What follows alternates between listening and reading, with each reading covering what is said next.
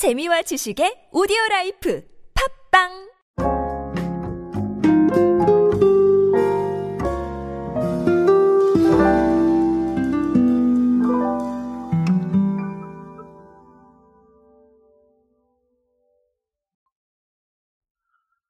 고객을 상대하고 또 고객과 소통할 수 있는 방법은 정말 여러 가지가 있습니다.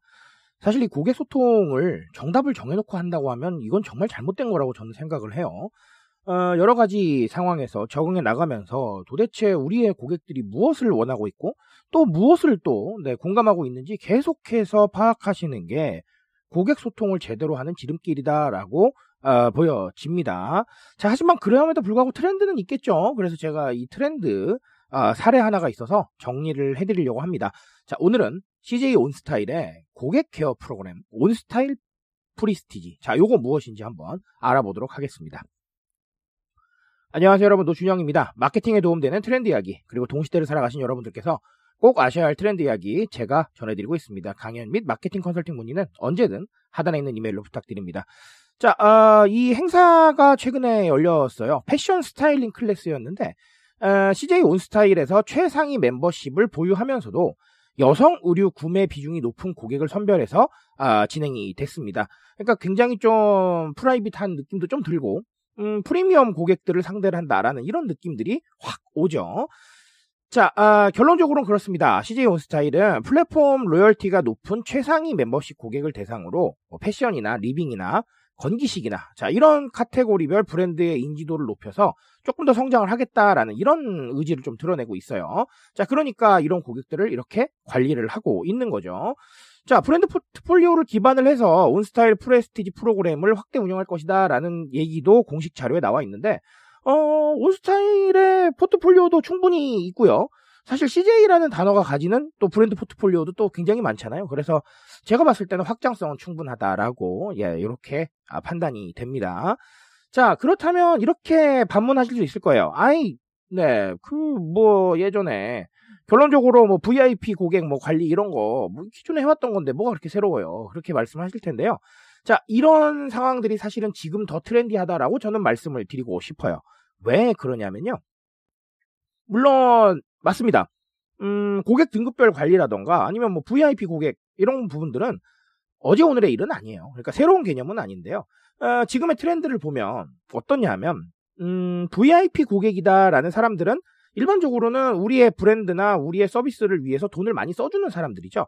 자, 근데 이런 사람들이 더 많아질 가능성이 높아요. 갑자기 이게 무슨 얘기냐면 관심사에 따라서 개인의 소비가 바뀌고 있기 때문에 우리의 서비스나 우리의 상품에 관심사가 있는 사람들은 과거보다 돈을 더 쓸 확률이 높다라고 보셔도 무방할 것 같습니다. 자, 예를 들면 이런 거예요. 100만 원이 있습니다. 100만 원이 있는데 내 관심사가 패션에 있어요. 그럼 패션에 조금 더 돈을 쓰시고 나머지는 조금 적게 쓰시는 거예요. 자, 이런 식으로 가기 때문에 글쎄요. 뭐 네. 과거보다는 두루뭉술하게 돈을 쓰는 게 아니라 확실하게 내 관심사에 돈을 쓰다 보니까 아무래도 네 이런 핵심 고객들이 등장할 확률이 조금 더 높지 않나라는 생각을 아, 저는 조심스럽게 합니다. 그러니까 우리 서비스와 우리 상품에 관심사를 두고 있는 사람들의 소비 패턴을 파악하는 게 상당히 중요할 겁니다. 왜냐하면 그 사람들 관리를 해야 되니까요. 무슨 말인지 이해하시죠? 자, 그리고 이 개념을 조금만 대중적인 개념으로 끌고 오면 사실 펜슈머입니다. 펜슈머 뭐죠? 맞습니다. 팬클럽 같은 의미예요. 우리의 브랜드나 우리의 제품이나 우리의 서비스에 굉장히 많은 관심을 가지고 있는 사람들이죠. 자, 이런 사람들을 관리했을 때 당연하게도 이런 분들이 굉장히 적극적으로 움직여줄 수 있습니다. 소비도 적극적으로 하고요.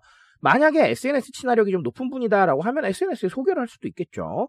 자, 자체적인 컨텐츠 꼭 많아지는 것도 나쁘진 않겠지만 이런 분들이 자체적으로 생산해주는 컨텐츠도 상당히 많습니다. 그러니까 이 팬슈머라는 개념은 단순히 팬이라는 단어를 넘어서 우리와 굉장히 적극적으로 소통해주는 입체적인 소비자가 될 수 있는 거예요. 자, 그러니까 어, 일반적으로 우리가 생각하는 음, 범대중적인 타겟 당연히 상대하셔야죠. 하지만 범대중적인 타겟만큼이나 이런 핵심 타겟 너무나 중요하다라고 말씀을 드리고 싶습니다. 그러니까 결론적으로 지금의 마케팅은 타겟을 세분화해야 되는 거예요.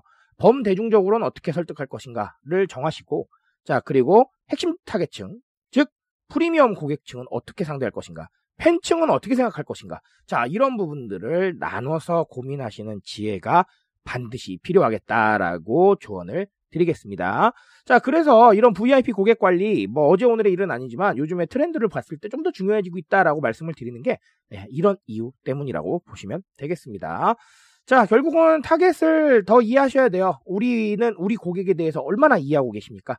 아, 이런 부분들에 대해서 스스로 한번 좀 질문해 보시고, 아, 만약에 부족하다고 느끼신다면 조금만 더 준비해 보시기 바라겠습니다. 저는 오늘 여기까지 말씀드리겠습니다.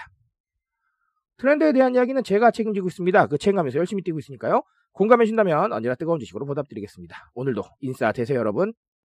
감사합니다.